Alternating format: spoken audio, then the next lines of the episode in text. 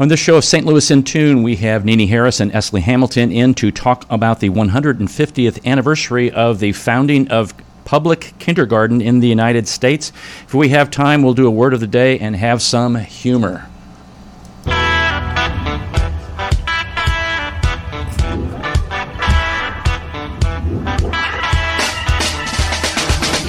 Well, greetings, listeners in Listenerland. Welcome to St. Louis in Tune with Arnold Stricker and Mark Langston, where we size up current and historic events involving people, places, and things in areas such as the arts, crime, education, employment, faith, finance, food, government, health, history, housing, humor, justice, and sports. We originate from and connect the gateway city to what is going on regionally, nationally, and internationally. Mark Langston is on assignment today. Our return to civility goes exactly with what our guests are doing. Spend an afternoon at a museum. Whether it's history or science or art, dive deep into something that's completely apart from your job or your typical day. It really will make your day. It's not the Clint Eastwood phrase, but it will make your day in a different way. So spend an afternoon at a museum. We have many museums in the metropolitan St. Louis area, and one of those museums is down in the Carondelet area. It is the home of the Carondelet Historical Society. And Nini Harris, who's an author and historian, she has done 15 books, researched and written them about immigrants in St. Louis neighborhoods, churches, how the wars played an impact in the St. Louis area.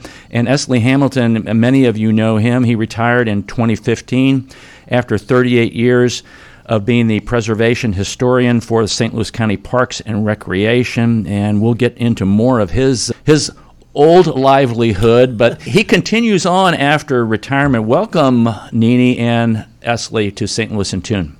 Thank you for inviting us. Now, the 150th anniversary of kindergarten, we're going to talk about Susan Blow because many people know her. Many people don't know her. And we're also going to talk about the place where the kindergarten actually took place, which was Des Peres School, which now houses the Carondelet Historical Society.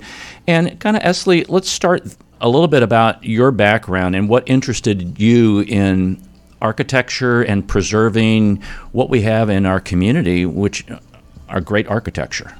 I was interested in architecture from an early age, but I decided I would never be a successful architect. And so I got a degree in urban planning. And after seven years of working in urban renewal, which is involved tearing down historic buildings, I finally realized this was the wrong approach, mm-hmm. that we would do much better with it our urban atmosphere if we saved those historic buildings. And so I went back and looked for a job in historic preservation. And fortunately, I was able to find one with St. Louis County Parks Department. So that historic historic preservation, how do you go about preserving a historic building, or what do you look for? What because some buildings, just yeah, that that's historic, but maybe it's not worth preserving. Oh, it would have to be pretty bad before I would say it wasn't worth preserving. But there has been a big change. When I first started, really, if the building was a, was built after the Civil War, it was much less valuable than if it was built before the Civil War. But now we've gone way past the whole Victorian era, and really, I spend in recent years, I've spent more time on buildings that were built after World War II because that was one of the great periods of St. Louis architecture. One of the difficulties in St. Louis is that so the, we've had some good people write about architecture locally, but it never has been written about very much on a national level. And because St. Louisans tended to hire their own local architects, other people from other cities haven't come here and they're missing all the wonderful resources that we have here. That's true. And I hear your favorite preservation project was the Julia Dent. Oh yeah, Whitehaven. Whitehaven, uh, right? Yeah, Ulysses that's, S. Grant. That's still your favorite one. Site. I think it's the most important for the country because when you go there today, almost every license plate in the parking lot is from a different state. But one of the my biggest tragedy was the loss of the Coral Court Motel, Oh. and we do have a facade from that in the Museum of Transportation still. Okay, very cool, very cool. And Nini, a little bit about your background. Fifteen books. You've been on the show two or three times, and we've talked. And I appreciate the friendship that we've developed. And you have a new book that's coming out to press here. But your what interests you to write a book on an- any of these topics? Is it just like that needs to be preserved, or that history needs to be remembered, or what is the motivation behind that? Our city is incredible. And it speaks to you. It speaks to you from the streets, from the buildings, the streetscapes. It's phenomenal. And my efforts in writing and doing programs about different aspects of St. Louis come from being a preservationist, an ultimate desire that Esley and I share to to bring attention to these places so they're saved. Number one is bringing attention to them. They tell us so much history just looking at them, and when we alter them or erase them, we're losing who we are. And this is a very special place. And that's it, it drives me. It becomes more, it's not a job, it's not a profession, it is a passion. And that's it. I get that. I get that. We do have so much to remember here. There's a lot of Yeah. history here, and a lot of it deals with buildings. And it's layered. We go through so many layers of history, of different waves of immigrants, different national trends that all involved St. Louis. And this is a place where you can learn a whole lot of different eras of history very quickly. You go out west, you can go to a fabulous western town, and it'll be fascinating about when it was the hub or the end of the whatever trail and the cattlemen were coming in, and then the history stops. With us, it just keeps going and changing, and this is just a remarkable place. If you're interested in American history and to understand American history, you have to understand European history. It is just a fabulous place to study. Now, both of you are going to be speaking at the Carondelet Historical Society on September the 8th, mm-hmm. and that program is free and open to the public, folks. It is going to be on the architecture of the Des Peres School and the, and also on the 150th anniversary of kindergarten and Susan Blow. It's also going to be repeated on Sunday, September 10th, both days at 1:30 p.m. 1:30 p.m. So let's get into that a little bit. Esley, you're going to be talking about the building and the architect of that one. Why is he so special, and what's so special about the building? His name is known, if it's known at all, because of the building on Laclede's Landing that was restored quite a few years ago now, 40 some years ago. And they just, it had been Peeper Tobacco Company, and they decided to name it Raeder Place after the architect. And they called him Frederick Raeder. It, it turns out that his wife called him William, and most of the 19th century records refer to him as William F. Raeder. He this has confused people's understanding of what he actually built, but but we have uh, gotten it worked out. And he was one of the leading architects from the time he arrived here in 1868. He was originally from in, from Germany and trained in Germany, but he had been working on the East Coast since the 1850s. And so he was well trained and he got some big jobs at the beginning. He did, um, I would say, almost a dozen public schools in the early 1870s, and he even designed the big building of Washington University, which was then on Washington Avenue between 17th and 18th Street. It was about four times bigger than the building they had been using since 1853. And and he did several other large buildings and including industries in his later work. It was mostly factories he was building, but he did houses that some of which have been have survived in the Lafayette Square and Fox Park areas, and two churches are still standing also. Wow. So his official name is William F. Raeder. Just want to be sure. Yeah. And those schools, describe those schools a little bit because people think of a school nowadays. These were completely different. They were. And it's, first of all, they were smaller. The city was quite large for, in terms of acreage in relation to the population. And but our, we had a very well funded school district from the 1850s on, which has always been one of St. Louis's great prides and joys up until recently, I would say.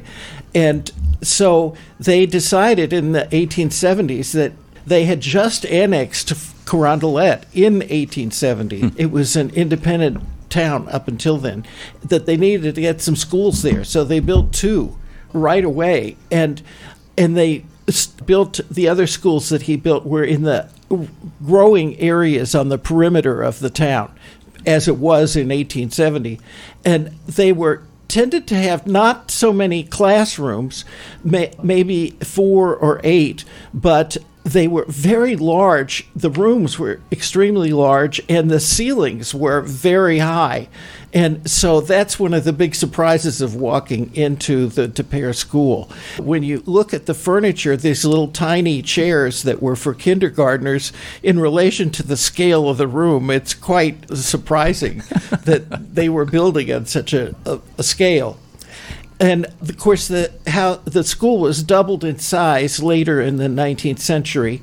And our historical society has built two little bump outs also including our library and our elevator which it never had. And this is a two or three story building? Two, just two stories. Two stories. But it's high. There you always go up steps and when William B. Idner started designing schools, he even raised the level of the ground in the front of the building so that would require you to go up steps to get into right. the building because they wanted those schools to dominate the scene. Now, do you think that he knew or was familiar with or were, was friends with James Eads? Because Eads was doing some, he was working down at the shipyard down there doing the, what do I want to say? You know what I'm talking about? The ironclads. Oh, yeah, he was doing the ironclads. That would have been during the Civil War. Right. He would have been working on the bridge at the time this was built. Okay. Because remember, it started construction in 68, just when. Uh, he came over? When, yeah, when Raeder got here and it was dedicated in 1874. Okay. He would have known about it, but I don't know if he was related. We have spectacular iron staircases in the school building, but I think they might have been installed with the they addition. Yeah. So it's wood structure or, sto- or uh, brick, stone? Uh, brick, all masonry. Okay. And of course, they were very concerned about fire, mm. even at that time. But in style, it was conservative. It was Italian, Italianate. That is, it, it was the proportions were a little bit like Italian villas or palazzos, and it had a bracketed cornice like the Italianate row houses in, in, in Lafayette, Lafayette Square. Square. Yeah, that makes sense. We recently restored the, the brackets and we allowed people to, to contribute them. And so we had over 70 people make contributions of one bracket each. Oh, wow. That's And I've seen models, not models of that school, but similar styles of that school building right. around. Mm-hmm. There's another one farther south that actually my mom went to school there at a K 8 school. And there's one over off of Vandeventer, a very similar one off of Hampton, very similar. There is the one at the brewery, the old Lyon School. Really? Yes. Yeah, part of the brewery complex okay. currently, and that's one of the few remaining of Raeder's. oh my school gosh. buildings. Yeah. That's wow. the oldest school surviving, public school surviving in St. Louis the one on Pestalozzi Street. Okay. And then the one that you mentioned that's down at the south end of Carondelet, the Carondelet School, mm. is three stories. So it's okay. more palatial looking than ours, and and then ours was third. Okay. So Susan Blow comes onto the scene, but before we, we get to Nini, this is Arnold Stricker with Mark Langston of St. Louis in Tune. We're talking to Nini Harris and Esley Hamilton about an upcoming program that is going to be celebrating the 150th anniversary of kindergarten, and that will take place at the Carondelet Historical Society on Saturday, September 9th, and S- Sunday, September 10th at 1.30 p.m. each day. So, Nini, uh, Susan Blow, give folks a little understanding of her because some people obviously will know her and some people will not. She had interesting grandparents to start yes, with. she did. Her one grandfather had been a slave owner and owned the slave Dred Scott. Right. The next generation of her family Freed him. bought uh, it w- worked to get him free through the legal system Right. and they ultimately emancipated him because they could not get freedom established in the courts so that was the blow family on his mother's or her mother's side old thornton grimsley was her grandfather and he lived with them for a long time he was a saddle maker and he did very well as a saddle maker. He ended up making the saddles for the U.S. cavalry. Wow. And so out west, years later, they're using Thornton Grimsley saddles. And he became an alderman and was in charge of the commons, the committee of aldermen who decided what to do with the common lands. And he helped establish Lafayette Park he was a real character and susan growing up used to as his eyesight failed read him the newspapers so what an education that would Right. have been for her she was born in 1843 in st louis and they moved to their country home in carondelet after the fire of 1849 burned down their city house hmm. and she was the oldest of nine children and traveled with the family. Her father, who had been a very successful businessman, then became minister to Venezuela, and then he served in the U.S. Congress. He was appointed director or ambassador to Brazil, and the whole family lived in Brazil for a while it, that was a kind of this family has affected St. Louis to today in so many ways. When her family came back from Brazil, they brought their orchids and they gave the orchids to Henry Shaw. Wow. And that was the core of the orchid collection at Missouri Botanical Wow. Garden. But then the family goes to Europe because her sister managed to marry a Russian count of the same last name as the vodka, uh, Smirnoff. And the whole family goes traveling in Europe, and Susan, who appears to have lost the love of her life, she was and seemed she carried on a correspondence with a young Union soldier she had met at a dance at Jefferson Barracks and her father disapproved of the relationship, but then the young man died of his injuries or something to do with uh, serving in the Union Army, whether it was disease or wounds, I can't tell you. But she was a single woman looking for a mission, it appears. And when they're traveling in Europe, she saw kindergarten as Frederick Froebel had started it in Germany. And she took copious notes and she buys things having to do with kindergarten like the gifts they used in the kindergarten to help children learn. And kindergarten what does the word mean? But children's garden. And she brings the concepts back to st louis. She was a very smart woman and active with the Philosophical Society locally, though she was not officially allowed to join because they didn't allow females. And she met William Torrey Harris, who was a brilliant educator and then superintendent of the young St. Louis public school system. The system actually starts in 1838 Okay. okay, the city is growing in population by leaps and bounds, and they keep building more and more schools, trying to accommodate all these immigrants and uh, the children of immigrants. And they're looking for ways to reach these children.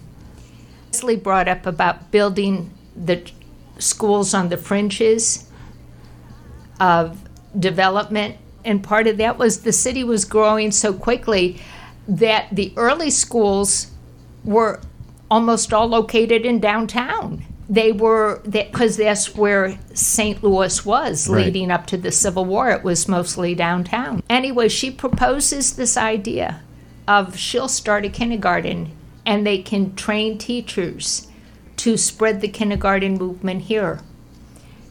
And she proposes it to her associate in the Philosophical Society, William Torrey Harris and he supports it. The school, Des Peres School, now Carondelet Historical Society, was opening in the fall of 1873, and one of the four classrooms was dedicated to this experimental kindergarten. And I've got to say, the surprise for me in doing this research, I've been doing more research for this Sure. celebration. And there was one big surprise I haven't told you about at all, Esley. Here, I'm going to do a drum roll here. Okay, so today we see all this politics around public education and different kinds of education. I thought this was recent. Public education has always been political Absolutely. very, yes, political. There was major opposition to the very concept of kindergarten.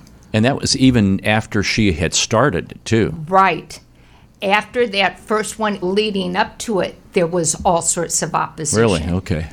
And one of the undercurrents I have found was number one, it was German. There were who won in the Civil War in St. Oh. Louis? Germans won. It some saw it as the further, and I'm going to see if I can say this word, Germanization of public education to have kindergarten. And it, it, I, that was one complaint because it was right out of Germany. The other thing, uh, there were uh, the expense, but they needed this. Children went to work at age 10 or 11 in working class families. 10 or 11 meant they got maybe three years of school. They couldn't, William Torrey Harris and the other people dedicated to public education could not figure out how to add more years onto children's school life because they had to help support their families. So kindergarten enabled them to start school earlier and get another year in. It also introduced children to English. My own grandmother, born in 1883, she learned English in St. Louis Public School kindergarten. Can you imagine all these kids going to first grade to learn to read and write and do math in what was then a foreign language to them? Wow. 72% of the school children entering St. Louis public schools were entering from families that spoke other languages at home. Some things have not changed. Yeah. No, nothing is new. Yeah. That's that was the fa- but they kept trying to do better. That's what we can take inspiration from. They constantly experimented with how can we reach as many children as we can and improve their quality of life through education and make a stronger nation too through education. We want to find out exactly what are some of the details of that kindergarten, and I'll throw a little hints out there. It involves blocks and yarn, so we'll we'll tease the audience with that a little bit. But we're going to come back after our break. This is Arnold Stricker with Mark Langston of St. Louis in Tune. We're talking to Nini Harris and Esley Hamilton about the 150th anniversary of kindergarten. We'll be right back.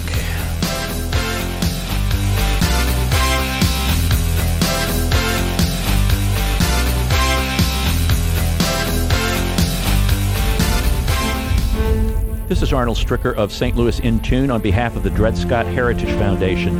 In 1857, the Dred Scott decision was a major legal event and catalyst that contributed to the Civil War. The decision declared that Dred Scott could not be free because he was not a citizen. The 14th Amendment, also called the Dred Scott Amendment, granted citizenship to all born or naturalized here in our country and was intended to overturn the U.S. Supreme Court decision on July 9, 1868 the Dred Scott Heritage Foundation is requesting a commemorative stamp to be issued from the U.S. Postal Service to recognize and remember the heritage of this amendment by issuing a stamp with the likeness of the man Dred Scott. But we need your support and the support of thousands of people who would like to see this happen. To achieve this goal, we ask you to download, sign, and share the one page petition with others. To find the petition, please go to dredscottlives.org and click on the Dred Scott Petition Drive on the right side of the page. On behalf of the Dred Scott Heritage Foundation, this has been Arnold Stricker of St. Louis in Tune. At St. Louis in Tune, we strive to bring you informative, useful, and reflective stories, as well as interviews about current and historic issues and events that involve people, places, and things. We cover a wide range of topics, such as the arts, crime, education, employment, faith, finance, food, health, history, housing, humor, justice, and sports, and that's just to name a few. While St. Louis in Tune originates from the Gateway City and covers local topics, we also connect to what's going on nationally as well. If you missed any of our previously aired programs of St. Louis in Tune, simply visit stlintune.com. That's stlintune.com. There you'll find the show notes and everything that was mentioned in that episode and all the other great episodes as well. And if you've got an area that you'd like us to examine deeper, well, just let us know by dropping us a note at stlintune at gmail.com. That's stlintune at gmail.com. St. Louis in Tune. It's heard Monday through Friday on the USRadioNetwork.com and many great radio stations around the U.S. and, of course, right here in St. Louis. Our website again is stlintune.com.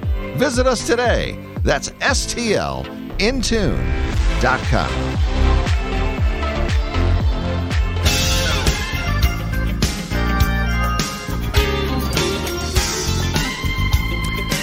Welcome back to St. Louis in Tune. This is Arnold Stricker with Mark Langston. We are talking about the 150th anniversary of kindergarten, I should say public kindergarten in the United States, because some people they want to make sure that it's exactly like that because it wasn't the first kindergarten in the world, it was the first public kindergarten in the United States. And in to talk to us about that, Nini Harris and Esley Hamilton.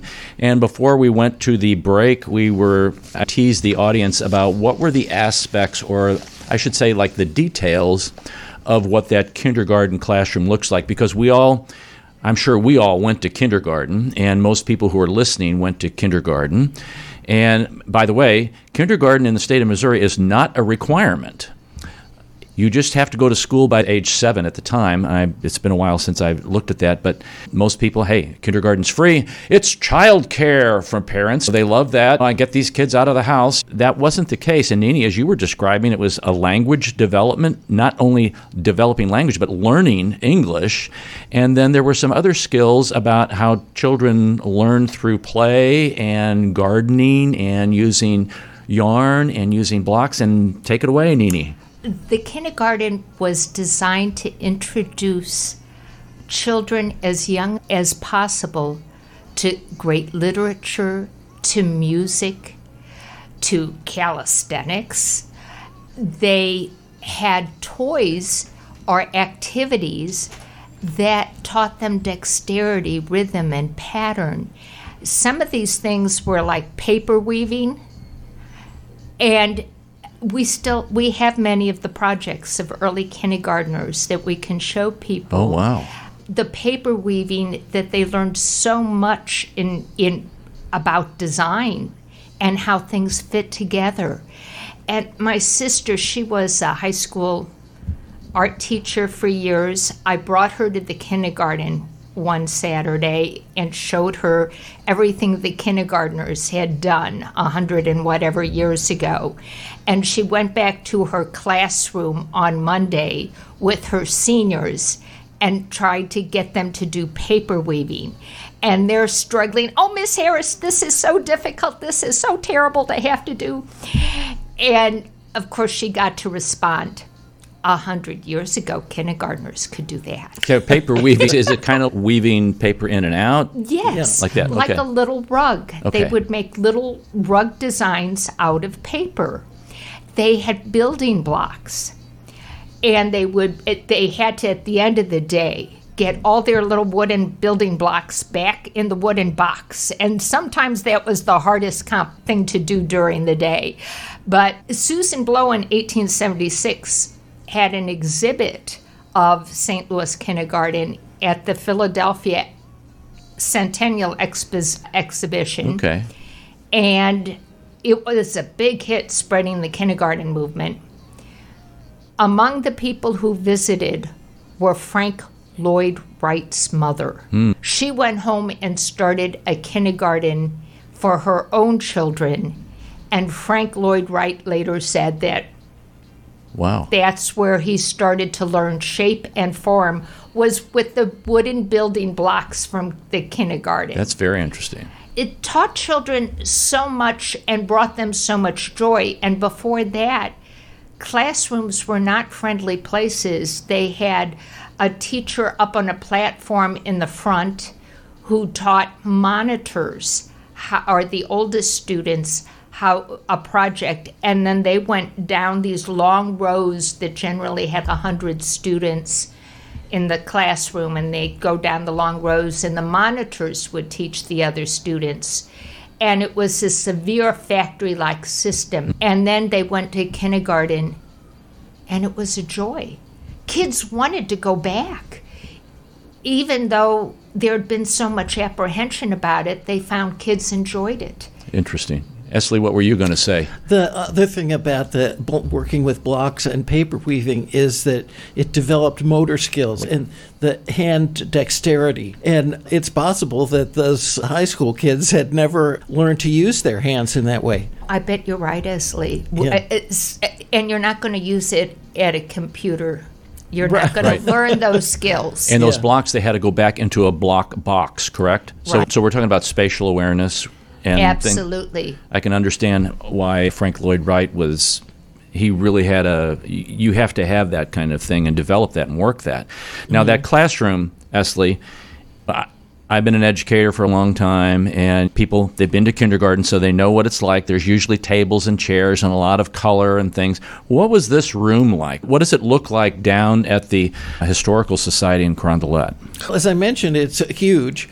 They there were blackboards on both of the long walls, and the teacher kept things on the board at all times. They weren't just used for specific projects, but also to increase the students' visual awareness. And the chairs were small scaled to the children that mm-hmm. was pretty unusual and the tables were also low and they're quite large They're massive. yeah even an adult can't really reach the whole way across them and and that gave the kids plenty of space to spread out they didn't have the issue of being messy all the time Right. because they had this huge workspace Now, how big of a room we're talking about? Because people will they'll remember how big their kindergarten room is, or they can visualize this with how big maybe their living room is.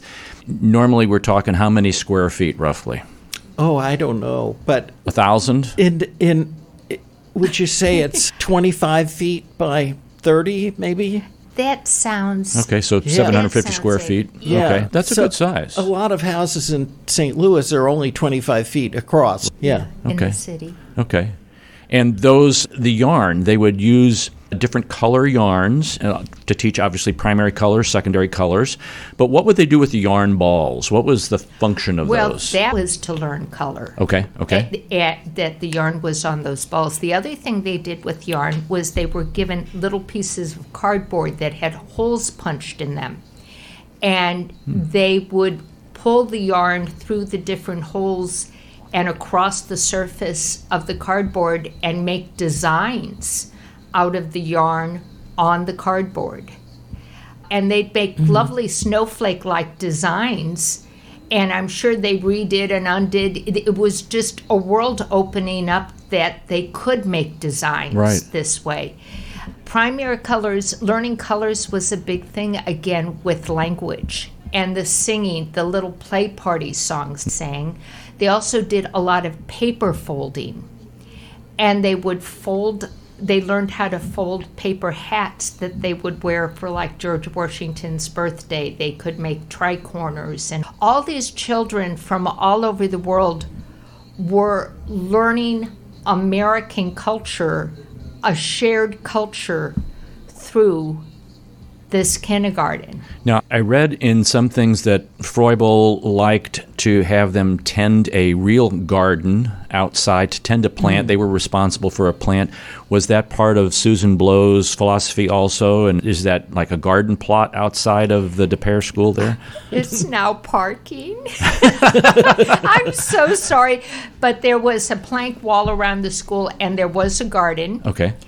And a gentleman, Mr. Dumphy, mm-hmm. our neighbor, Mr. Dumphy. You had oh. met him. He mm-hmm. attended kindergarten the, at Des Peres School in 1918, and he came over to the school one day and he sang the gardening song and gardening dance they would do in the garden about watering the plants. Of course, we wrote down all the words and tending to the wow. plants, and then they'd sing about their work. I really um, remembered it. It, it. He was 95 years old when he's singing this song and telling us how great kindergarten was.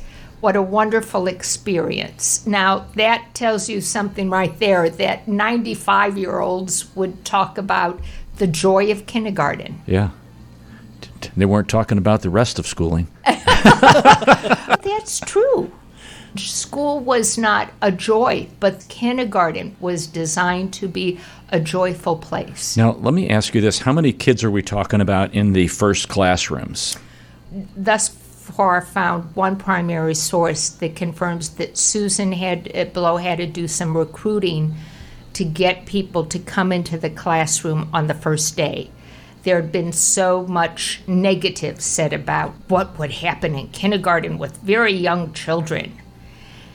And the first day they get 20 students, within a few weeks they have 42 students, and that was the max. In one class? In one class. Okay. But see, the teachers had assistants and she had a full-time teacher there and assistants who were being trained on kindergarten how to run a kindergarten. Because she did not envision a kindergarten. She envisioned a system. And within few a few years they had a system across the city schools and it was celebrated by in 3 years the experiment of kindergarten in that one classroom was being talked about all over and bragged about in literature about St. Louis. They were saying, and we have this kindergarten going on. The second year, they opened up a kindergarten with teachers she had trained at Des Peres, a kindergarten in a very poor immigrant area, and then in an up and rising, more comfortable middle class area. Hmm. They both proved great successes in a few years, there are mm-hmm. 1,200 children in kindergartens around the city. And a few years after that, it's a citywide system.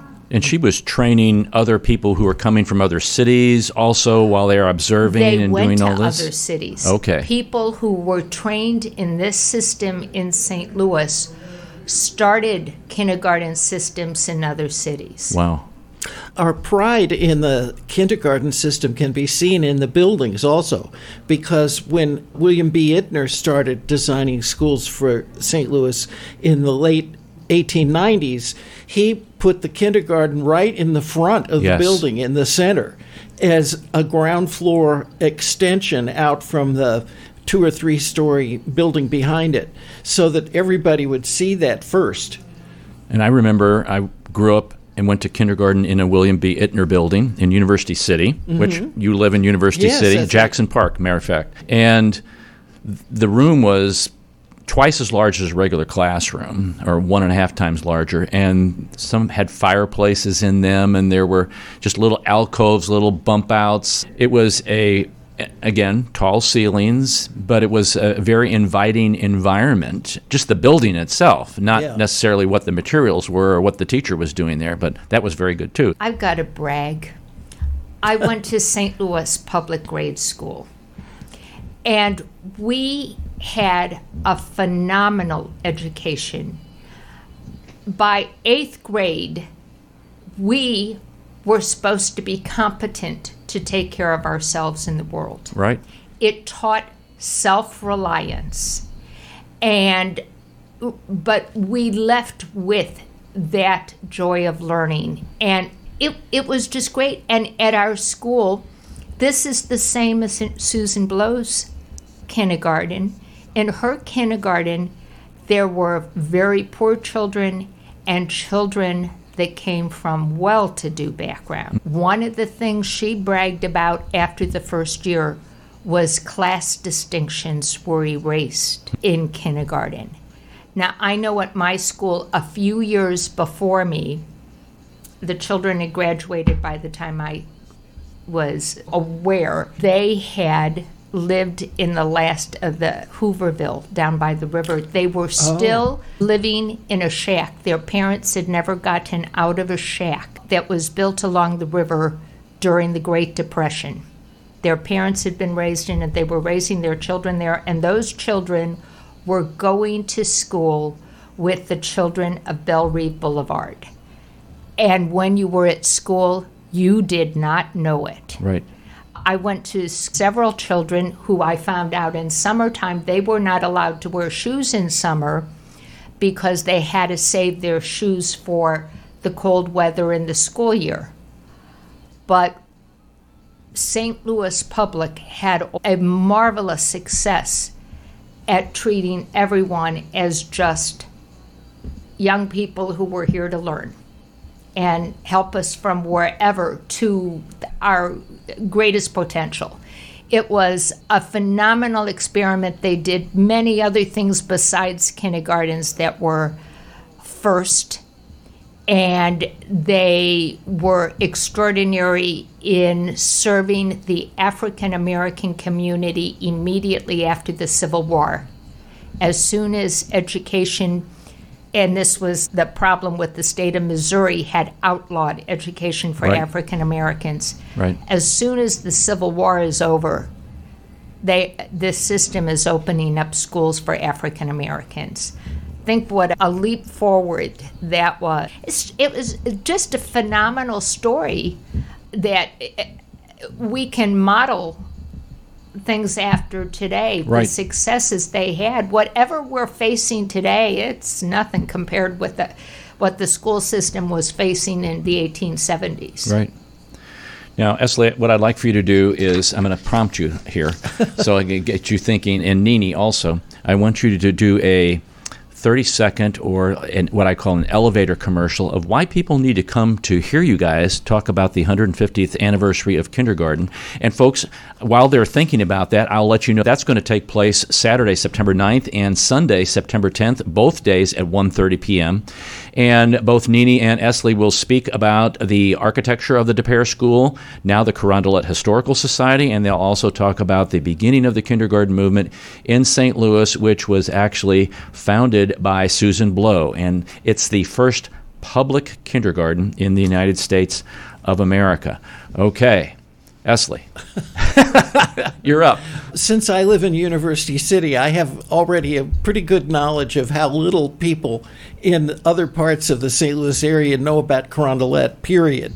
And it, it, we need to remember that Carondelet was an independent city up until 1870, founded only three years after St. Louis. And so there's a very rich history down there. And we actually have more really early buildings in Carondelet than we have left in the other parts of St. Louis hmm. now.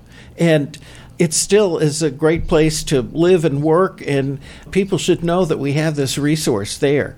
And especially the the historical society is the largest historical society in the region. Wow! Not just in the city of St. Louis, and the fact that it has up until last year was run without any paid staff whatsoever is really a remarkable achievement. It shows what com- community groups can accomplish just with volunteer efforts.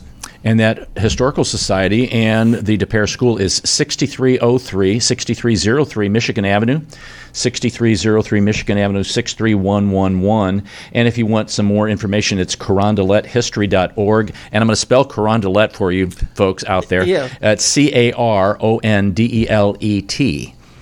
It should be Carondelet. Hey, we do things different here in St. Louis. Gravois, Gravois. You Yeah. know, we're not going to go down that road. Nini, you're up now. You left me speechless, Esley.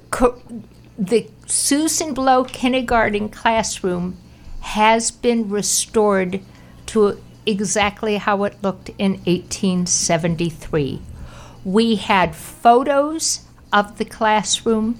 We had written descriptions that even had the heights of the tables and the benches. And we have recreated what children experienced in that first kindergarten. And so that alone is worth coming to to see us and it is all documented. We have documentation for everything. That's why you need to come join us and we're going to do the program. Part of the program will actually be in the original kindergarten classroom. Oh, cool. You're going to sit around the classroom for part of the program. Not, not at those small chairs and small tables. We're bringing in big chairs. You bring- yeah, Okay. Yeah, some people's knees might suffer otherwise. no doubt. So I want to remind folks September 8th and September, excuse me, September 9th and September 10th. That's a Saturday and Sunday at 1:30 p.m. at the Carondelet Historical Society. That's the old Des Peres School. You'll see the 150th anniversary of kindergarten and a Susan Blow display. I would say lecture discussion by Esley Hamilton and Nini Harris there. So, a great program. Looking forward to that. I'm glad you guys decided to come in today, and thanks very much for talking to us. Thank you. It's been a pleasure. Thank you. Thank you. I want to go out a little bit. Want to give you our word of the day, folks. It's vagary. Vagary. An unexpected and inexplicable change in a situation or in someone's behavior. An unexpected or inexplicable change in a situation or someone's behavior. So, you guys know we try to help educate the populace here, the listeners, and give them a word that they can utilize during the day. So, maybe you you had a you went in to talk to your boss and you saw a how do I want to say this? A, your boss displayed a vagary understanding of where you were the day before at work. Do we have to do this? Do we have to figure out how to make that word apply Oh, in it- something during our talks Oh. on that those Oh, days? Oh wow, that's a great thing. How about if you do that right now? Oh my. Wait, now vagary would that be a noun or It's a It noun. is a noun, right? so we could I could say the opposition to the very concept of kindergarten was a vagary? It doesn't sound The- quite right. The people's understanding of the uh, Carondelet of the kindergarten concept was a vagary at best. Okay, I can thank you. Our weather recently has had a vagary transition. You got it. That's the best. Oh, You've got to do it with architecture. I'm really putting people on the Oh spot my here. goodness, uh, that's ha- yours is harder than mine. Yeah, we used to be very concerned about what style is a building, and I really don't care about that anymore. But the but looking at a lot of buildings in St. Louis, the style of the building is a vagary. That's true. you got it. yeah, that's You true. did it, Esley. no doubt about that one. Okay, now some now for some humor. Okay, now Nini always likes this. She always enjoys the humor that I put through here. I'm going to the gym. Going to the gym, it gives you energy, but you need energy to go to the gym. And it sounds like a pyramid scheme to me. Yeah. It sounds like a pyramid scheme to me. Let's try this one. I'm not sure how many cookies it takes to be happy, but so far it's not 27.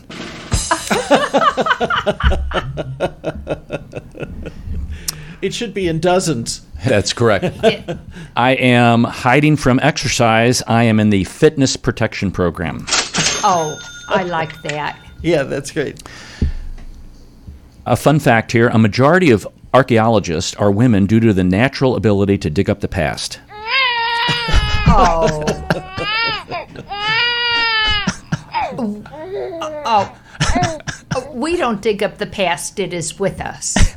Yeah. Now, I said this to my friend, so it's me. I'm still tired from all that CrossFit this morning. The friend, it's pronounced croissant, and you ate four of them.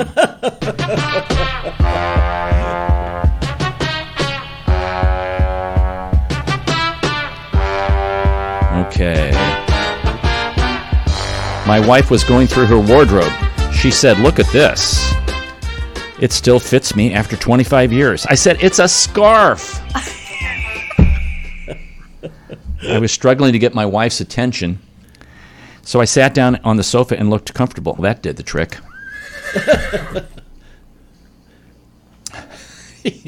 boss, this is the boss and the employee. Boss says, Do you believe in life after death? Employee, certainly not. There's no proof of it. Boss, well, there is now. After you left early yesterday to go to your uncle's funeral, he came here looking for you.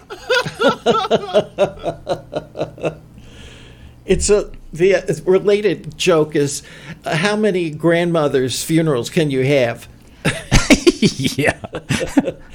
I worked with someone who forgot she had already attended her grandmother's funeral.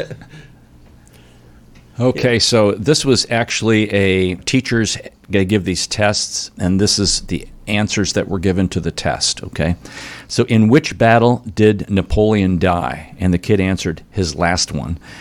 Where was the Declaration of Independence signed? At the bottom of the page. Yeah. The Ravi River flows in which state? Liquid state. What is the main reason for divorce? Marriage. the kid got an F, but the teacher put A plus for creativity. Yeah, I agree. These are great. It is. So here we go. It blows my mind that NASA is able to receive data from 4.67 billion miles away, but I lose my Wi Fi signal in my kitchen. Hands on those buzzers, please. please. Oh, let's see here. Every marriage has one person who throws things out and a garbage loving chaos goblin who says, But I was saving that. no, sorry. Okay, let's do one last one here. Let's see here. And that one. Okay, this is. We talk about a word for the day. Here's a new word. It's called a snacksident. Eating an entire bag of chips by mistake. There's so much truth in all of these. That's why I love doing them. That's why I love doing them. Folks, that's all for this hour. Don't forget when the Martians invade, there's only one race, the human race, and every one of us have different characteristics and is uniquely valuable. St. Louis in Tune is a production of Motif Media Group and the U.S. Radio Network for St. Louis in Tune. Co host Mark Langston, I'm Arnold Stricker. Remember to walk worthy and let your light shine.